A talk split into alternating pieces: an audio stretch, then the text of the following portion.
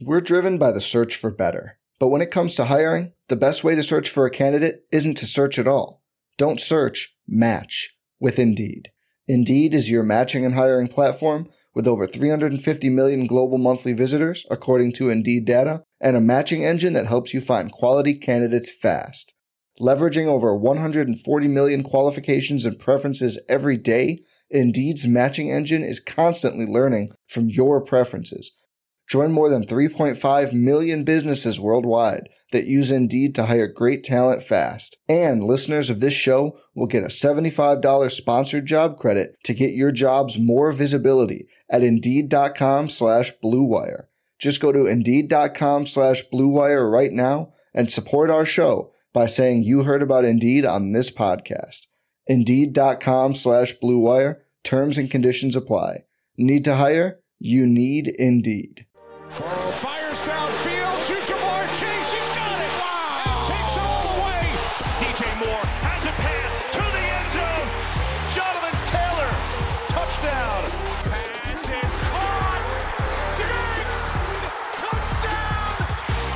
Touchdown. NFL Week 17, the fantasy playoff finals for pretty much all formats, dynasty, best ball, and so on. And we got some massive performances this week when things have, well, it's not all said and done. There's Monday Night Football, and we're going to talk about that in a little bit with some of these contests and how they might play out. But we get a massive kind of second half from Tom Brady. Mike Evans is a huge day. We have um, Austin Ekeler just you know, tearing things down with his performance. Christian McCaffrey, Brandon Aiyuk, Davante Adams has a, a massive performance with Jarrett Stidham at quarterback after Derek Carr is obviously not there. So lots of stuff to, to talk through on today's show. And one of those things, Shawn, we want to start off with is uh, how excited we we are. I don't know how uh, Pat Kerrane is doing at the moment.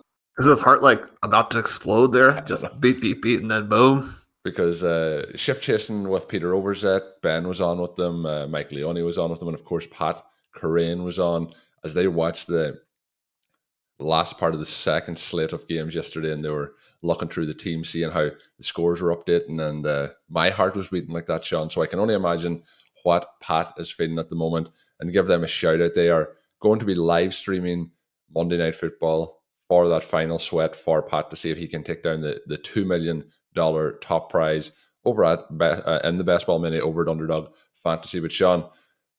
I'm excited. I, I just I don't think I could take the excitement if I was in first place. it's really really cool, and obviously having known Pat for a long time, it's just so awesome. And a huge congratulations to him, regardless of how it turns out. I mean, there are a lot of people drafting a lot of teams, and I mean, it is possible just to kind of randomly draft teams and, and hit on things. But I mean, Pat is awesome at fantasy football. And I mean, his work has been impressing me for years and years and years and years. He's also one of the coolest guys, one of the friendliest guys.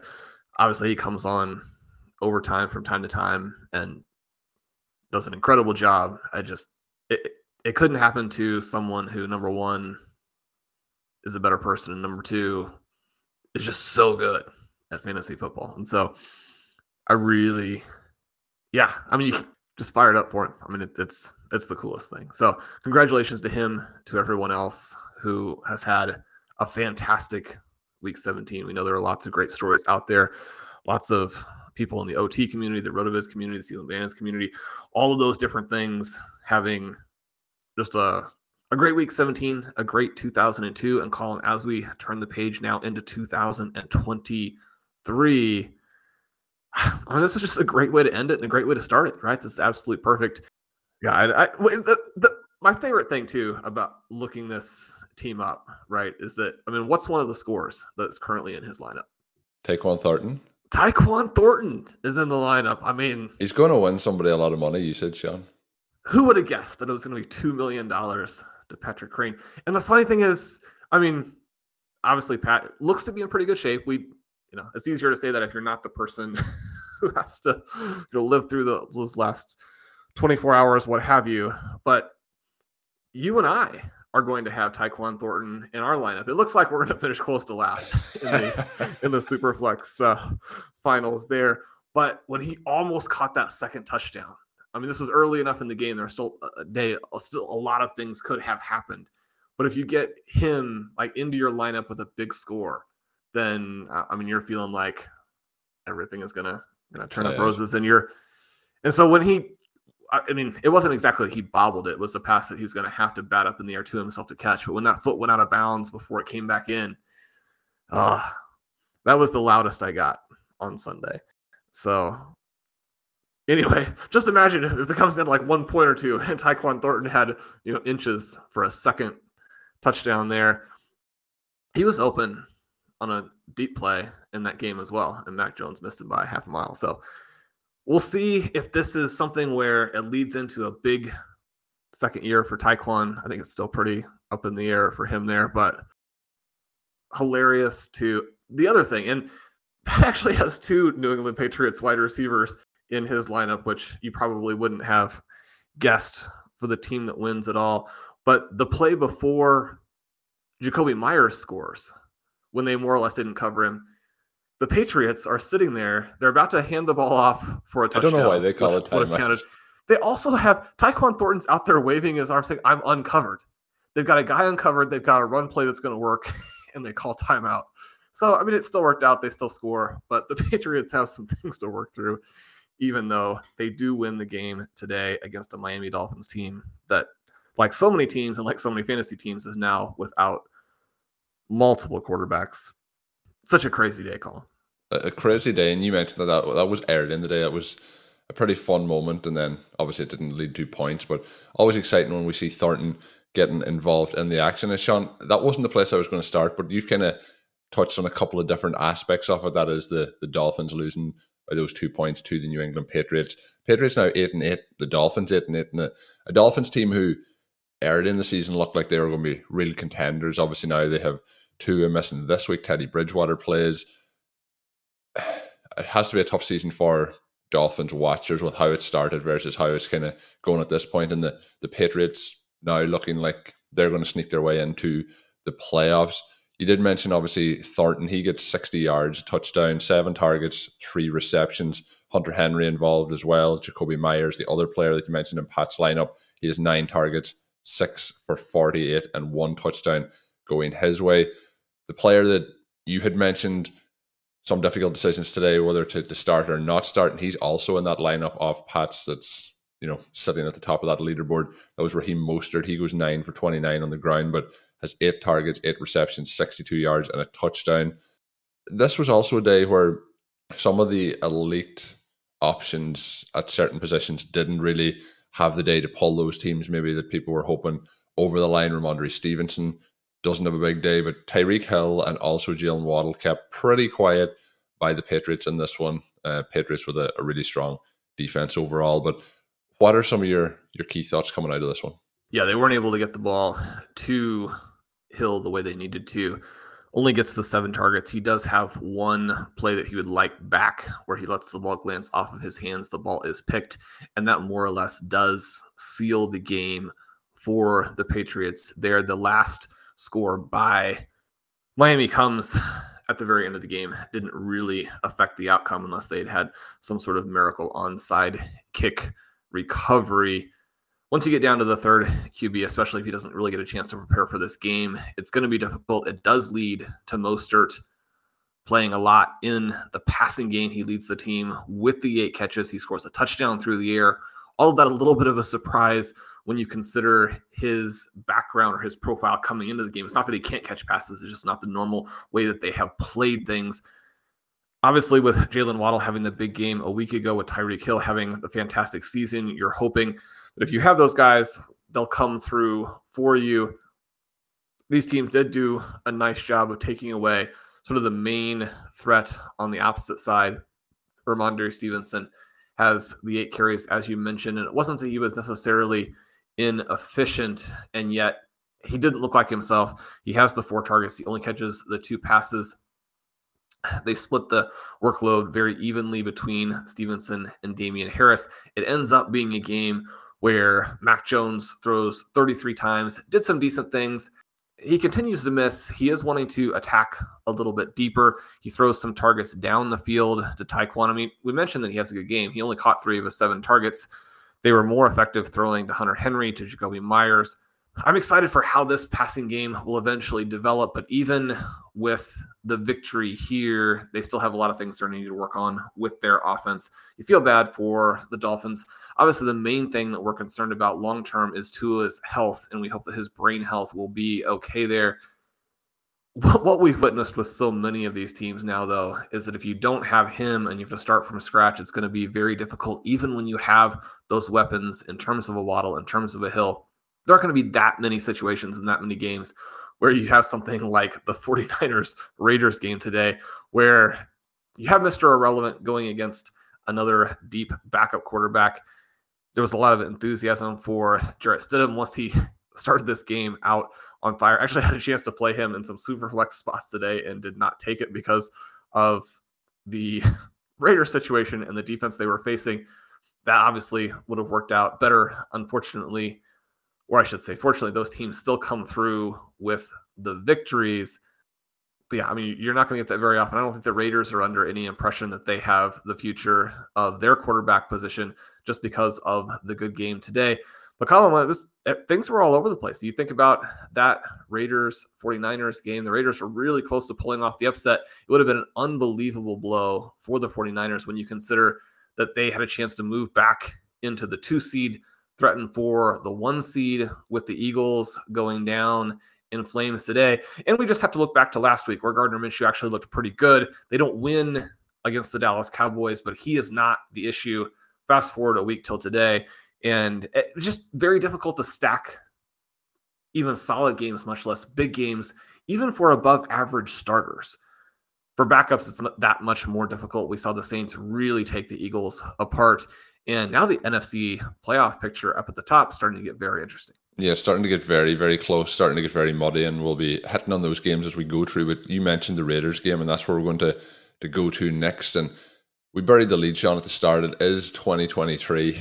So happy new year to everyone listening as they settle into a new year. But number 23 was a big part of this game. That was Christian McCaffrey on the 49ers side. He's 121 rushing yards, one touchdown, six receptions for 79 yards then through the air. And Christian McCaffrey has been tremendous uh, since that move from the Carolina Panthers. And the 49ers is since that have really been on a, a roll. They are now 12 and 4 on the season. But this was a game that I don't think people thought we was going to be this close going into it, and it was very, very close up to the overtime point where they get the win laid on with the field goal. Stidham, as you mentioned, did start off hot. I don't think a lot of us were predicting 365 yards and three touchdowns for him in this one. Had some very impressive throws, got a little bit lucky at times as well, but did have two interceptions. Josh Jacobs, 69 yards, one touchdown. I know a lot of people will be relying on him this week. It was good to see Darren Waller get back involved. He had five targets just in this game, but three receptions, 72 yards, and a, a touchdown. That coming pretty early in this one. But Davante Adams, Shawn, we talked to, I mentioned there the Christian McCaffrey trade. The trade that kind of obviously stings still with me a little bit is the Davante Adams trade from the Green Bay Packers, but he gets 11 targets, seven receptions, 153, two touchdowns, and he earned every yard and every point of that 153 yards and two touchdowns. Spectacular touchdown plays for both of them. Some amazing catches throughout this game. One of those being kind of a, a little bit of a busted coverage after an extended play by Stidham for a 60 yard touchdown. But Adams now, Shawn, on the season just has continued to dominate. We know the issues that the Raiders have had, but his 95 receptions, 1,443 yards, and 14 touchdowns. So it's just like what, whatever's happening here with the Raiders and how it's not working for them at the minute. They're six and ten. There's not much that I don't think that can fall on Davante Adams' shoulders because he has been fantastic, a, a, real fantasy superstar again this year, which he has been for the last number of years. The other fantasy superstar at the wide receiver position in this, Shawn, and obviously it's benefited him over the last month or so that uh, Deebo Samuel hasn't been in, but 12 targets, nine receptions, 101, and one touchdown for Brandon Aiyuk as well. So this game really had some some major fantasy implications across all formats for people, whether you played these guys. Obviously, you were playing them if you had the option, but you may have played against them, and that may have sunk some of your your chances this year. This had a, a lot to talk about this game. It did. You mentioned all of those yards, receptions, touchdowns Amazing. for Davante Adams. And I mean, if you didn't see this game, it really is hard to convey just how dominant he was. He makes one of the greatest contested catches in the end zone that you'll see. He obviously creates the long touchdown for 60 yards there. he averages almost 22 yards a catch. He's fighting through obviously double and triple teams over the middle of the field to make plays in the second half. It just an incredible effort. And when you think about the fact that Derek Carr has ostensibly played poorly enough to get benched, and now you're playing in week 17 with a backup who is not considered to be an NFL talent. But number one, the game today, and then number two, the full season within that context, as you mentioned, it's definitely not Davante Adams. Then you go to the other side there, Brandon Aiyuk, one of those players we rec- we're recommending because, and what this was one of the interesting things that we talked about on a couple of shows recently, and Dom mentioned on Stealing Bananas, but just this idea of when you have a couple of guys on a team and on their team, for example, last year that ran away with the FFPC main event, they had Deebo Samuel with Aiyuk being the more expensive of the two guys there. This year on their team that is very well positioned, and and Colm, I don't want to get us too far off the track here, but it kind of looks like it's going to boil down to whether Devin Singletary, one of our favorites, can score 12 points or not to determine that $1 million. If I have that wrong, please uh, forgive me on that one. Just a chance to glance at the leaderboard quickly before doing the show. But obviously, those two guys putting them in position in the situations in those cases that when you have kind of a 1A and 1B and you have a very large gap in the price, even if you do think that the, the guy who's considered to be the 1A and more expensive is the star and is more likely to have the big season, you're going to want to load up and make sure you have plenty of exposure to the second player. Aiyuk is someone who obviously had the struggles last year and then came on. This season, he's in the mix with Deebo and George Kittle. Then once you bring Christian McCaffrey, there's so many mouths to feed.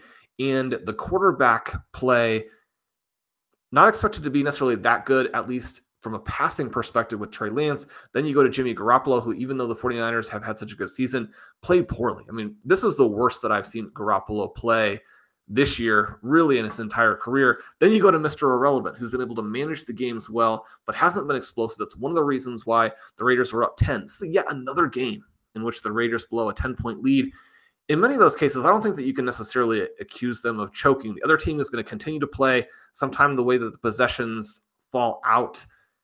I mean, you get up by 10, the other team immediately scores. It's back to being a close game. It doesn't mean that you, you know, massively choked a game away. Obviously, that was not the perspective or it was not the impression that you're at all left with this one. Obviously, the 49ers come back. The Raiders did not give it away. And yet you look at Aiyuk, where he has been this season. He's had the opportunity to assert himself, mostly hasn't really done it. And yet, all of those reports you were getting in training camp this year that were similar to, you know, back even when he came out as a rookie, as a first round pick, and people are saying he is uncoverable. That's the way he looked in this one. He draws the 12 targets, he catches nine of them. He does have another drop in this game but he's able to work over the middle of the field. He's able to work through double coverage. He's able to work down the field, and he caught some deeper passes in the key moments. In this one, he scores the touchdown. It's going to continue to be difficult over the long term with him because you're going to have a limited pie, and that pie is going to be split. And we don't know how good the quarterback play is going to be in the future. And yet, Brandon Aiyuk himself, I just I don't think that we have questions. This isn't a guy that we're going to talk about in the same breath with the Davante Adams a Stefon Diggs, you know, a Justin Jefferson, even with what happened today. But in the next tier, that's where you're going to put Aiyuk. He's going to be a very solid receiver with upside for the 49ers for a long time. We're driven by the search for better. But when it comes to hiring, the best way to search for a candidate isn't to search at all. Don't search, match with Indeed. Indeed is your matching and hiring platform with over 350 million global monthly visitors, according to Indeed data, and a matching engine that helps you find quality candidates fast. Leveraging over 140 million qualifications and preferences every day, Indeed's matching engine is constantly learning from your preferences. Join more than 3.5 million businesses worldwide that use Indeed to hire great talent fast. And listeners of this show will get a $75 sponsored job credit to get your jobs more visibility at Indeed.com slash BlueWire.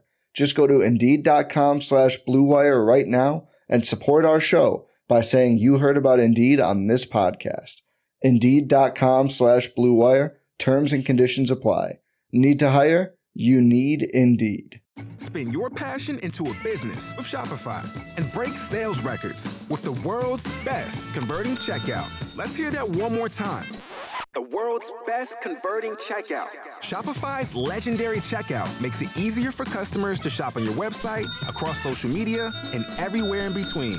Now that's music to your ears. Any way you spin it, you can be a smash hit with Shopify. Start your dollar a month trial today at shopify.com slash records.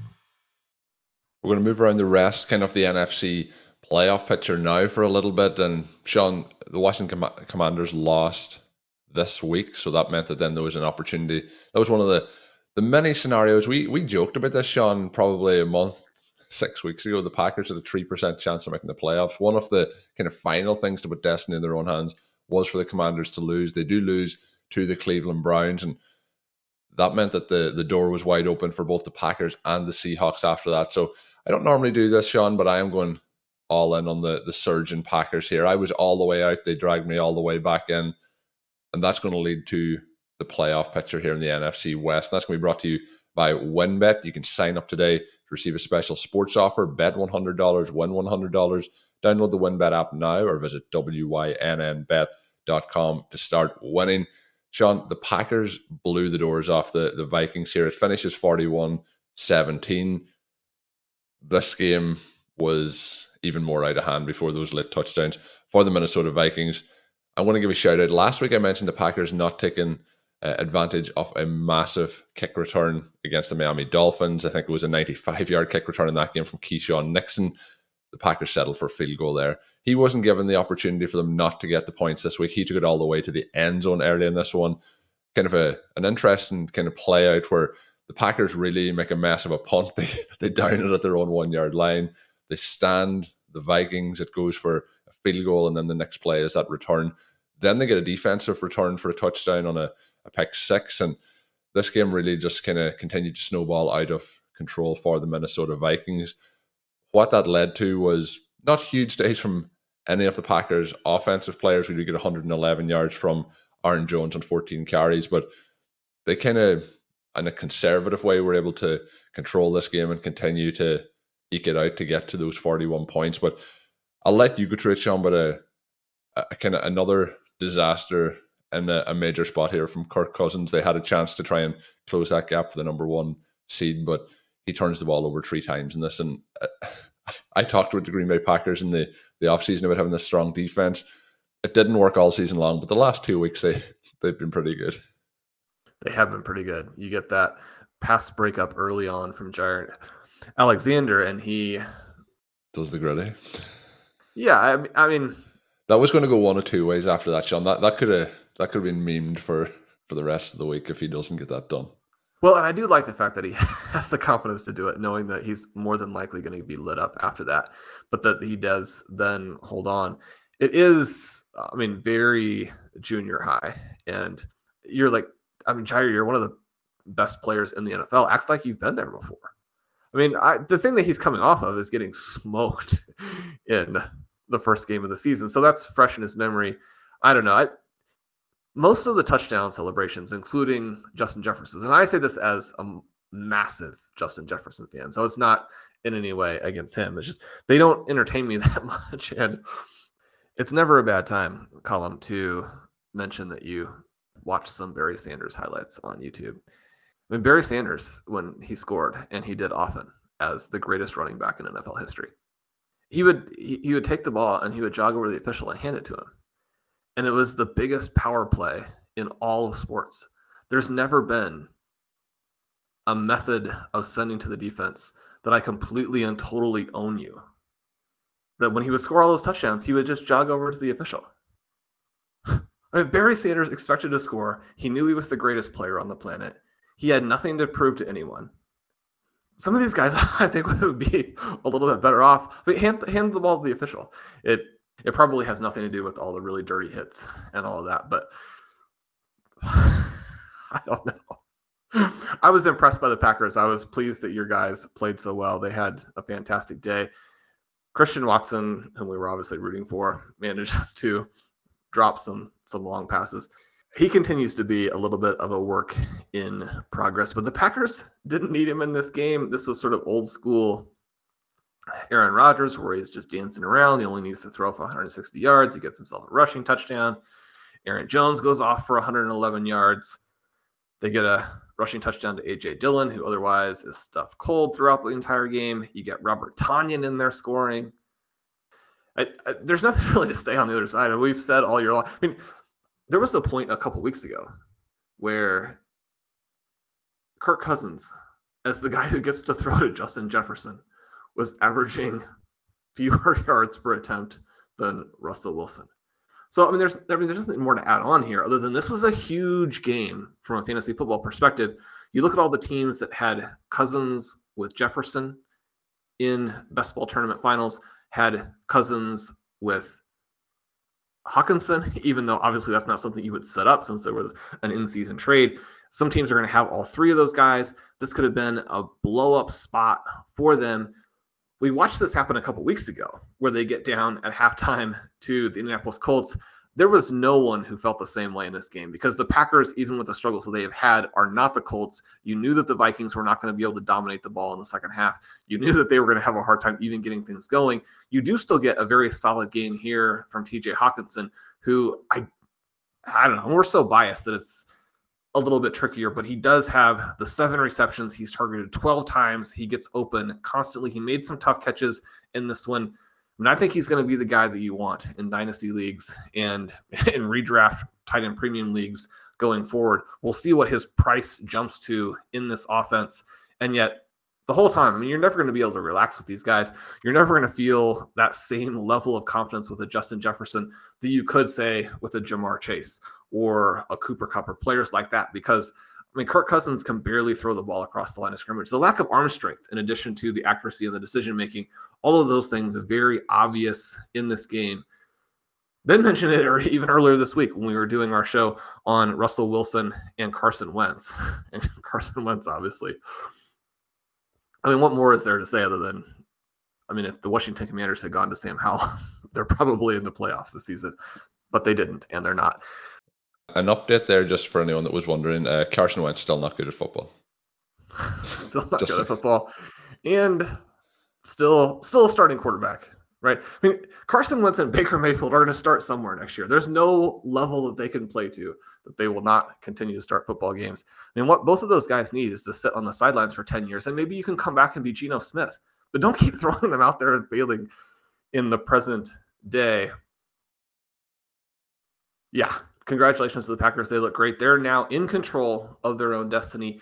I like the Lions to defeat them next week, and that will put the Seattle Seahawks, unfortunately, in the playoffs for those Lions fans. The picture is pretty interesting. So the, the commanders are now out, even to the surprise of Ron Rivera, who in his post game press conference didn't realize that they could be eliminated if the Packers won if they happen to lose this week. But we get the Lions with a win then we don't get the Seahawks for the win. So it's all very, very tight in this run. All teams at eight and eight at this particular point. Shawn, I think we'll we'll hit on the Lions because they were the the team that obviously had another dominant performance here. They went 41-10 to the Chicago Bears. And it is an amazing story with where they were at the midpoint of the season to where they are now. And Jared Goff continues to you know, kind of the Geno Smith tour that we talked about and how his comeback had happened. Jared Goff has really uh, rehabbed his ability or his value this season um, in 2022, heading into 2023 here. Obviously, he gets three touchdowns, 255 yards in this one. Amon-Ra St. Brown leads the way with five targets, four receptions, 62 yards. So we don't get any big days overall through the air. What's interesting is the backup tight ends since Hockenson has left this offense have had a, a, couple of really good weeks here. We get Brock Wright with two touchdowns and three receptions for 13 yards, but Goff continues to to get the job done. D'Andre Swift, I thought, looked really dynamic in this game. He gets 78 rushing yards, one touchdown, but Jamaal Williams also 22 carries for him in this one, but he gets 144 yards and one touchdown. And I do think when you see both of those guys in there, there is a clear difference, and it's it's clear who the better running back is. But Jamaal Williams continues to get it done, including a 58 yard long in this game. Justin Fields, really tough day for him through the air, just a 75 passing yards on 21 attempts with seven completions. He has 132 yards on the ground on 10 carries, but 100 of those coming in the, the first quarter. So uh, things really slowed down after that particular point. The, the leading Bears receiver in this was Cole Kmet, one touchdown, 27 yards, two receptions. The story, Shawn, here, though, is the Bears season has been over for quite some time. I do think risking Justin Fields in these last games probably isn't the best for the future of their organization, but Jared Goff continues to, to get the job done. And I guess we'll say Jamaal Williams continues to get the job done as well. Yeah, you mentioned risking him. I don't think it makes sense. He seemed shaken up after the 60 yard run that put them in position to take a 14 to 7 lead. They don't get in on that. So it ends up going up 10 to 7. And from that point, they're absolutely rolled by the Detroit Lions there. I mean, seven for 21 and 75 yards. He takes seven sacks, but the people he's throwing to, right? You have Byron Pringle leads the team in targets with four, catches zero passes, which is kind of what you expect from Byron Pringle. You have Equanimeous St. Brown, who, I mean, his brother's playing on the opposite sideline, but I mean, they're very different guys. Equanimeous catches two for 20, right? These are the guys who are leading the team. N'Keal Harry has one target, catches it for 16 yards. He's the second leading receiver. That's obviously separating Cole Kmet out, but it doesn't really matter if you separate Cole Kmet because he just goes two for 27. They they have nothing over there. Dante Pettis has a target and obviously drops it. The embarrassment level for the Bears and what they have done in constructing that offense should be just absolutely through the roof. It it makes you feel bad for him. And you say this is a guy who needs to develop as a passer, needs to develop within the context of this particular team, no one that he is going to be playing with on a competitive Bears team is on this roster. The Bears are probably like to think that it's Chase Claypool, but Chase Claypool was traded from the Pittsburgh Steelers because I mean, he is not a good player. The things that he did early in his rookie year are a fluke. He wasn't a good player in college. He's very athletic when he had a star veteran quarterback, and not really a star at that point, but Ben Roethlisberger was able to create some value for him at a time when they were missing some other pieces. His play has deteriorated in a big way since then. There's not really any reason to believe that he would bounce back. Obviously, some other things going on there. When you change teams, when you have been hurt, I mean, Chase Claypool is also not 100%, but we can even take him out of the story here and look at the rest of these guys, and they need a, a full new team. He should sit in week 18 so he doesn't get hurt. He's not going to get any better. He's not going to learn anything on this particular offense. You mentioned Jared Goff, 21 for 29. He doesn't get to 300 yards today, but in part that's because they're gashing the Bears, who obviously also traded away their best defensive players because they're in the beginning of what probably will be a very extended rebuild. Jamaal Williams, one of the least athletic running backs in the NFL, and yet does have a 22 carry day with 144 yards. You know when you're giving up that kind of yardage to him that your defense has some holes in. It's like you're playing seven, eight guys as opposed to the full 11. D'Andre Swift looked good. Again, probably not fair to give him credit if you're not going to give the same thing to Jamaal Williams. But the key thing there, he does get the four targets. He catches all of them, goes for 39 yards and a touchdown. So you look at the Detroit Lions and how they're playing that running back group with Jamaal Williams taking so many high value touches this year, one of the leaders in the entire league in green zone touches. He does get the short yardage touchdown. And this one, in addition to the 21 other carries that he has, he'll be a free agent after the season with how well he's played and with the fact that D'Andre Swift appears to function the best. And I say appears, it's not really the case that he needs to have a compliment. It's mostly just needs to stay healthy. But since you have multiple seasons now in which he's dealt with some injuries that seem like they could be chronic, I don't think the Detroit Lions are necessarily build the entire offense around him. That part is unfortunate because there are very few two, maybe two or three backs in the NFL who bring his combination of rushing and receiving ability, the explosiveness on both sides. And I don't know if there's a back in the entire NFL other than say Christian McCaffrey, who bizarrely dropped a pass today. You don't never see that. But other than Christian McCaffrey, D'Andre Swift, probably the most comfortable pass catching back in the entire NFL. Obviously, there are guys like an Austin Ekeler who can do it at a level and at a volume that Swift hasn't demonstrated to this point. But when you have that profile and when you're so in both areas, you'd love to have Swift be the guy who's getting all the touches here. I don't know that we're going to see that. I don't know that we're going to be able to draft D'Andre Swift at the first, second round turn next season. But this game, encouraging Jamaal Williams, wherever he is, will be one of the best handcuffs in football. I think when you're looking at the situation with guys like Amon Ra, DJ Chark, you're looking to the future with Jameson Williams. You're hoping that there aren't that many games where the starting running backs combine for 33 carries. You want to have a little bit more volume in the passing game. This offense projects to be even more explosive next season. One of the plays that they kind of worked into this game, and Jameson Williams doesn't get three targets, doesn't catch any of them, but he goes on an end around for 40 yards. I mean, he's going to be a big part of it. The mild deterioration of Amon Ra's role down the stretch, and especially in this game. And again, one of the things that happened here is that when you win 41 to 10, you don't need your receivers late in the game. You get game scripted out a little bit. But the way that this Lions offense is now drawn up includes so many different pieces. It's so creative. Jared Goff dropping back, very little time to throw the pre snap reads more or less perfect as you go through these games. And so you just do get a very diverse offense where you have DJ Chark goes for 56 yards. Kalif Raymond has three targets, catches all of them for 40.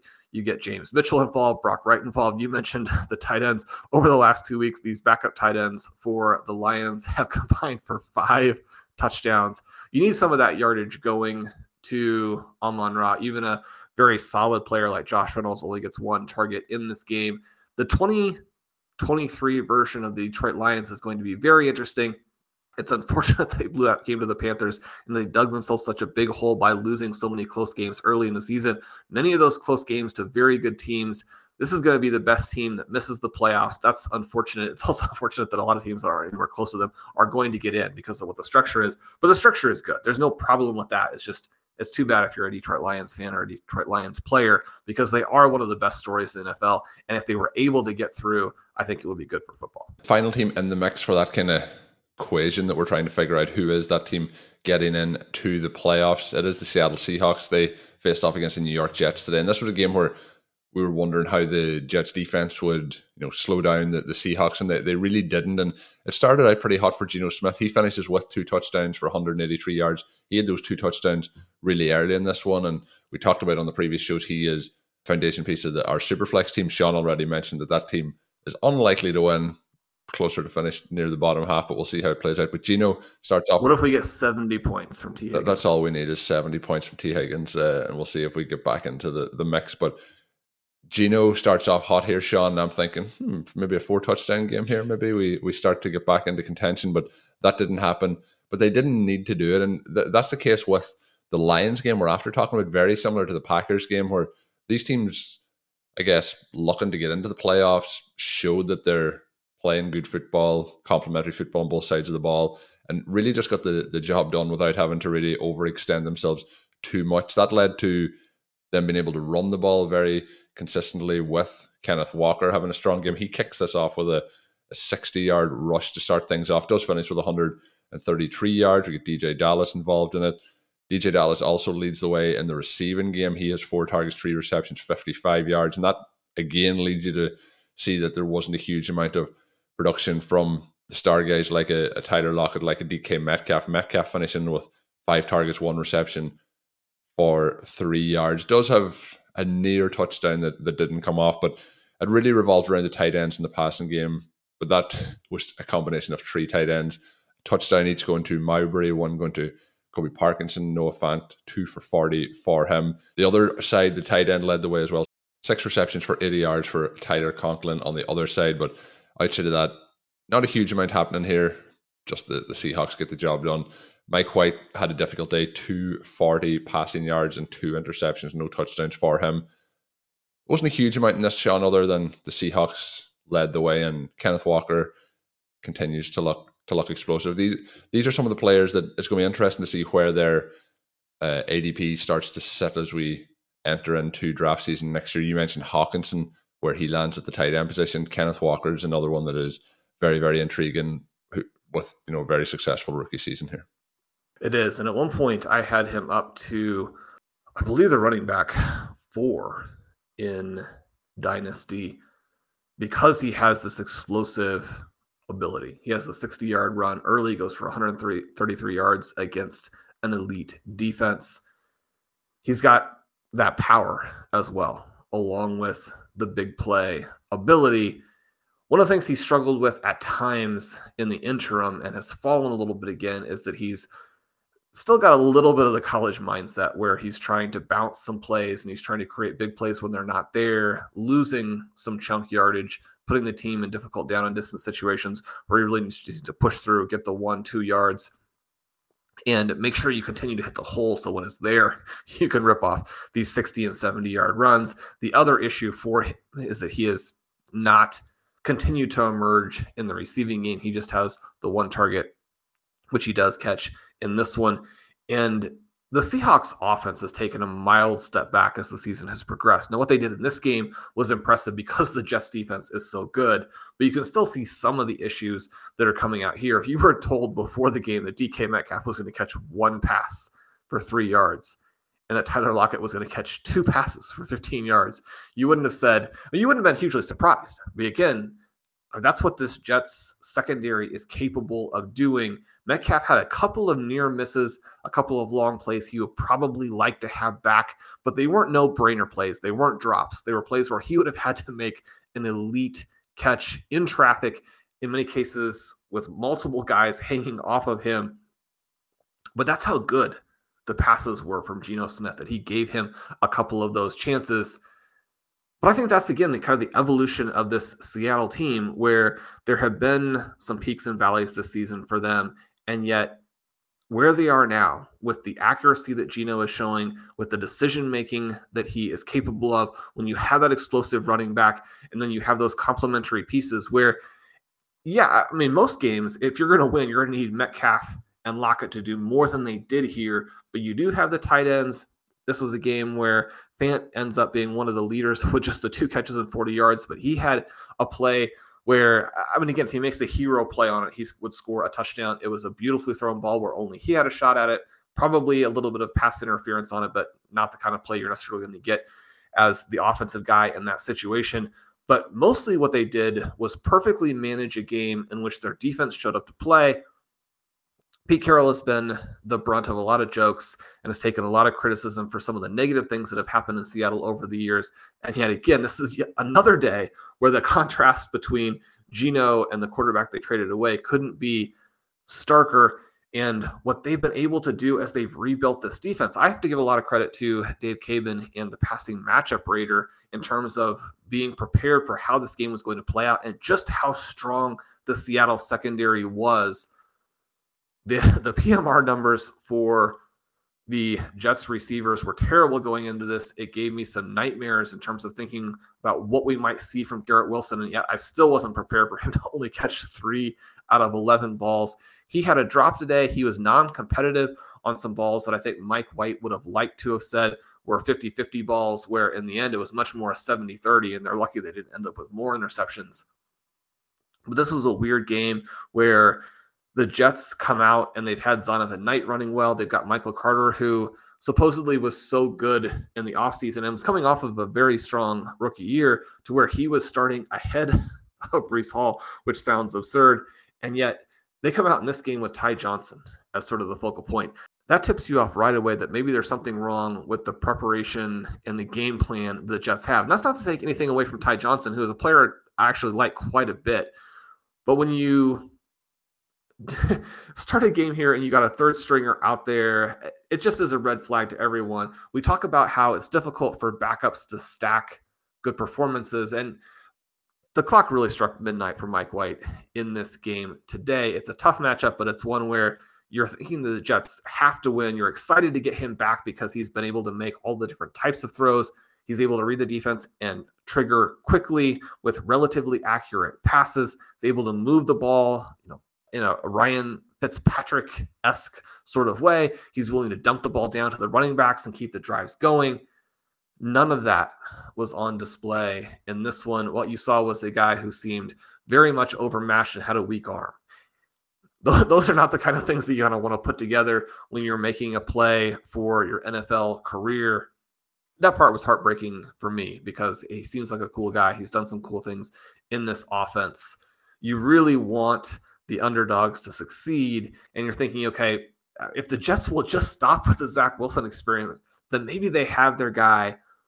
You can move on in 2023 and someone who will be able to unlock a Garrett Wilson and Elijah Moore. What this game really exposed is that the Jets have no solutions at the quarterback position. This game remained somewhat close because of their elite defense. I really thought we were going to get Joe Flacco because I mean Mike White was so bad, and you've got a couple of possessions left. Who knows what would happen? I mean, Joe Flacco, the Jets would tell you everybody knows who he is as well at this point. But it was unfortunate. It's not the way that you wanted to see the Jets season to end, kind of going down in flames in this game. They'd given us so much to root for, so many good moments. Week 17 was not one of them. Yeah, and again, continuing on the theme, Shawn, of uh, it is a case where like playing at a consistently good level in the NFL is very hard for quarterbacks, and then you're facing against these tough defenses, and then once there starts to be some things put on tape, defenses can you know scheme a little bit to try and work the quarterback into those mistakes, and we we seen that with Mike White this week. We also seen it with Gardner Minshew after he had a a very nice day last week, even though they lost to the Cowboys, but they lose again this week. They're 13 and 3 on the season. Jalen Hurts sounds like he might play next week. Um, they did have that little bit of a buffer, and now with the Vikings losing, that continues to be the case. But the, the 49ers, Shawn, are right on their tail now as well. So one game left to go in the season, but Minshew 274 yards, one touchdown, one interception. But unlike the other games where we talked about the quarterback struggling, he did get the ball to his pass catching elite options in DeVonta Smith and AJ Brown. 13 targets, Shawn, for DeVonta Smith in this, nine receptions, 115 yards. Some of those been very, very highly contested catches as well. We get AJ Brown, nine targets, four receptions, 97 yards, and a touchdown. A massive chunk of that coming on a, a breakaway run for him, 78 yard touchdown coming his way. And just there's not many players that are as good to watch on those breakaway runs as AJ Brown, yards after the catch, and, and what he can do there is incredibly impressive. On the other side, Shawn, the New Orleans Saints put up 20 points. They win this game 20 to 10. Not a lot other things to talk about the Saints on this side. More of the talking points around those two wide receivers. And I'm hoping that they have an exciting run here in the playoffs for the Philadelphia Eagles with Jalen Hurts back. But this offense looks to be extremely exciting and will be one of the most popular again for 2023 and redraft.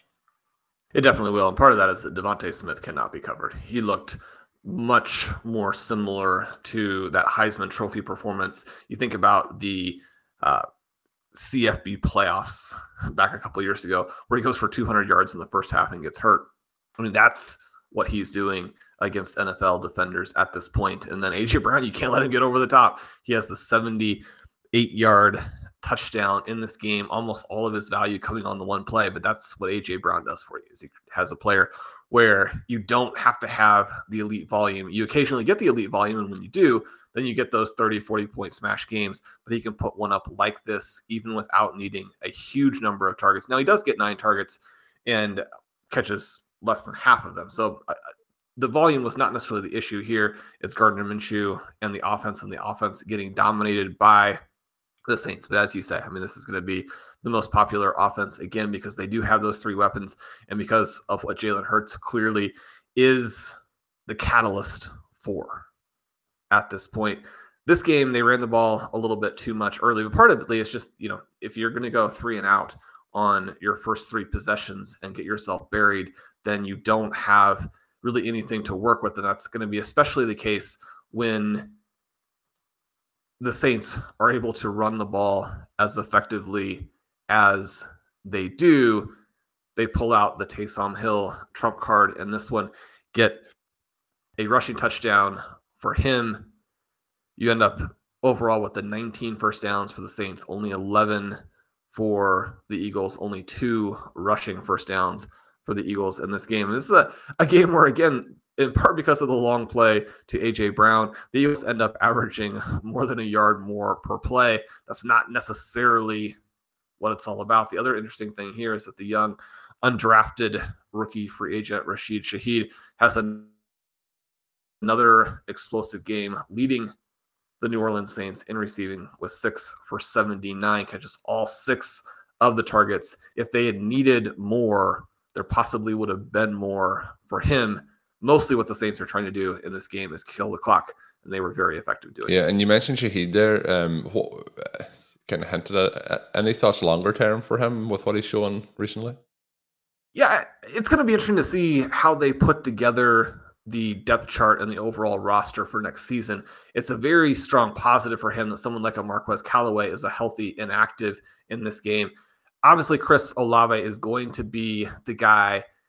Olave has been impressive in terms of air yards in so many games this season. He's delivered more overall volume than I think many of us were expecting. With Olave, you're kind of looking at him as being sort of a wide receiver 25 type of player where he falls maybe just outside the wide receiver one and then the wide receiver two tiers.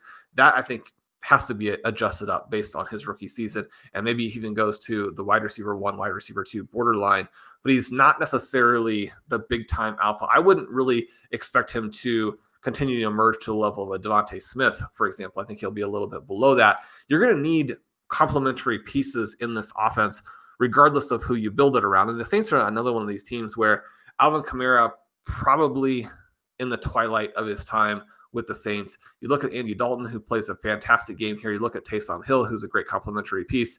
And yet those guys probably don't factor into the next Saints playoff team. This team is going to look so different over the next two or three seasons. I think Shaheed's going to get an opportunity there. If he's able to step up and kind of hold his place in the pecking order and not get pushed back down three or four spots as they are able to add some guys. Yeah, I mean he's he's got a chance. Anytime that you do flash, that you make it to this point already, when you have blazing speed, all of those things really help. We know that it's a tough battle because uh, just like a backup quarterback, the late round picks, the undrafted guys, players who maybe didn't bring this extensive track record at a big time school. All of those things make it so you have to continue to succeed as opposed to prove that you failed. It's a very different setup. I'd love to see him come through with it. Always interested when Shawn just you know drops in a little name there. Somebody we talked about. We will be talking about on the next show. Is last week we talked about Isaiah Hodgins for the the Giants. He gets in the end zone again this week in a couple of dynasty leagues I'm involved with. He was on the waiver wire last week, so we'll see how some of these young players at the end of the season. It's always interesting to see how they progress and develop. Shawn, the final game we're going to talk about today is the Kansas City Chiefs and the Denver Broncos. The Chiefs still in the hunt for that number one seed. It's going to be interesting for them watching on for Monday Night Football tonight. But they're 13 and 3 on the season. This game, Shawn, was a lot closer than I think most of us were expecting. 27 24, it finishes up at the end. Russell Wilson, you know, doing some vintage Russell Wilson things, I guess we'll say, is a rushing touchdown, 222 yards passing, one touchdown, one interception.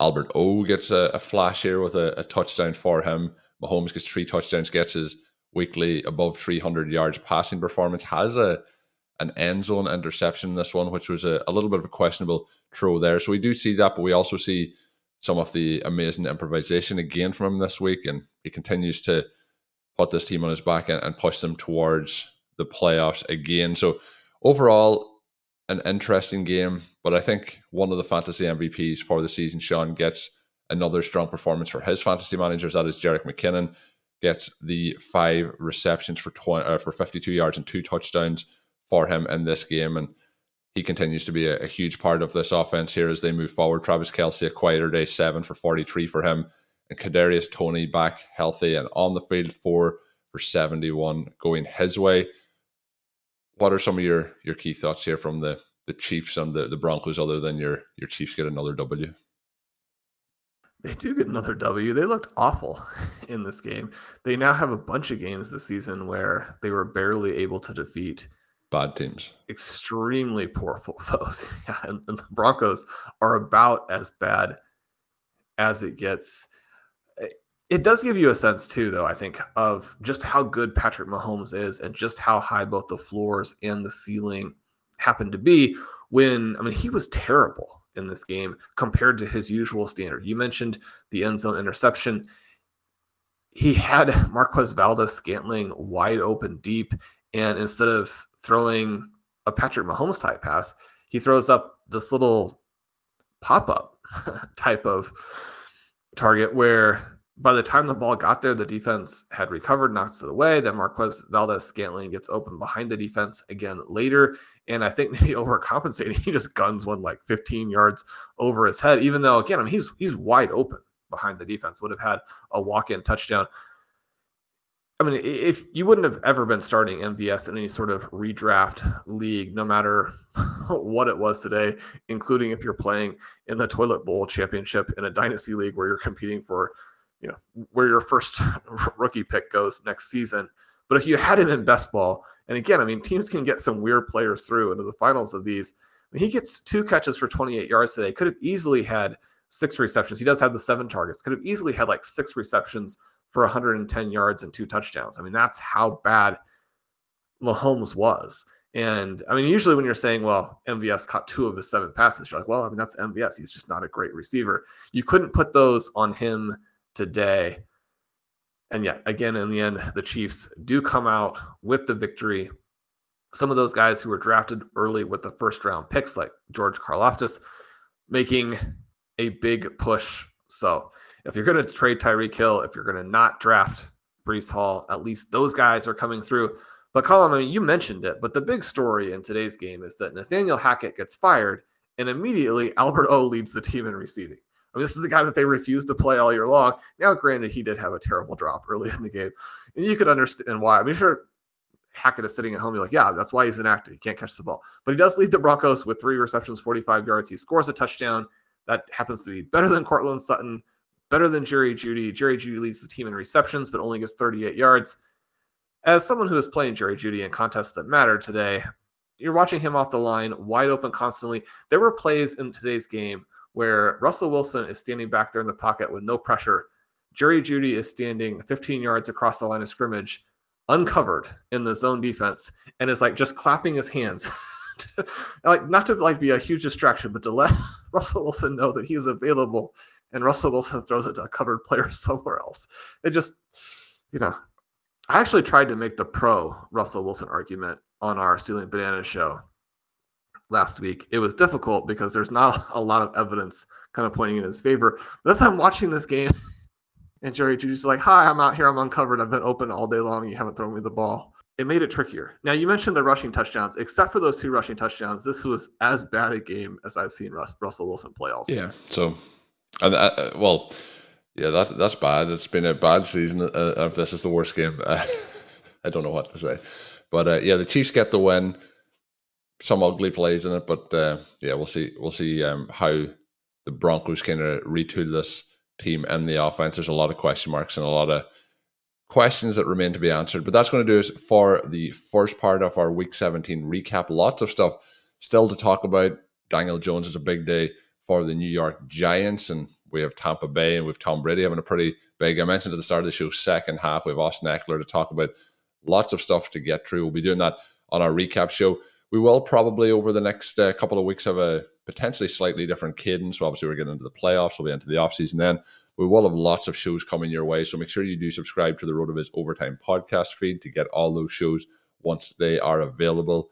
That will be my recommendation. But we will be coming back your way with two more shows this week the recap show will come out on Tuesday afternoon Eastern time. So make sure again you are subscribed to the RotoViz Overtime podcast feed to get that as soon as possible. If you could do us a favor, drop us a written review on your favorite podcast app. It does really help us out a lot with the algorithms and things of that nature.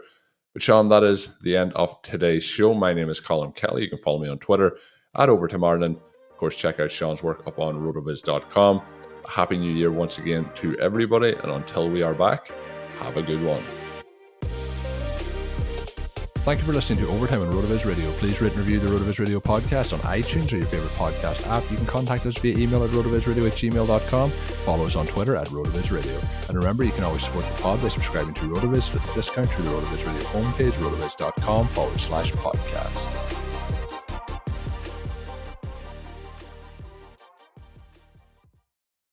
Join us today during the Jeep Celebration event. Right now, get 20% below MSRP for an average of 15178 under MSRP on the purchase of a 2023 Jeep Grand Cherokee Overland 4xE or Summit 4xE. Not compatible with lease offers or with any other consumer incentive offers. 15,178 average based on 20% below average MSRP from all 2023 Grand Cherokee Overland 4xE and Summit 4xE models in dealer stock. Residency restrictions apply. Take retail delivery from dealer stock by 4 1. Jeep is a registered trademark.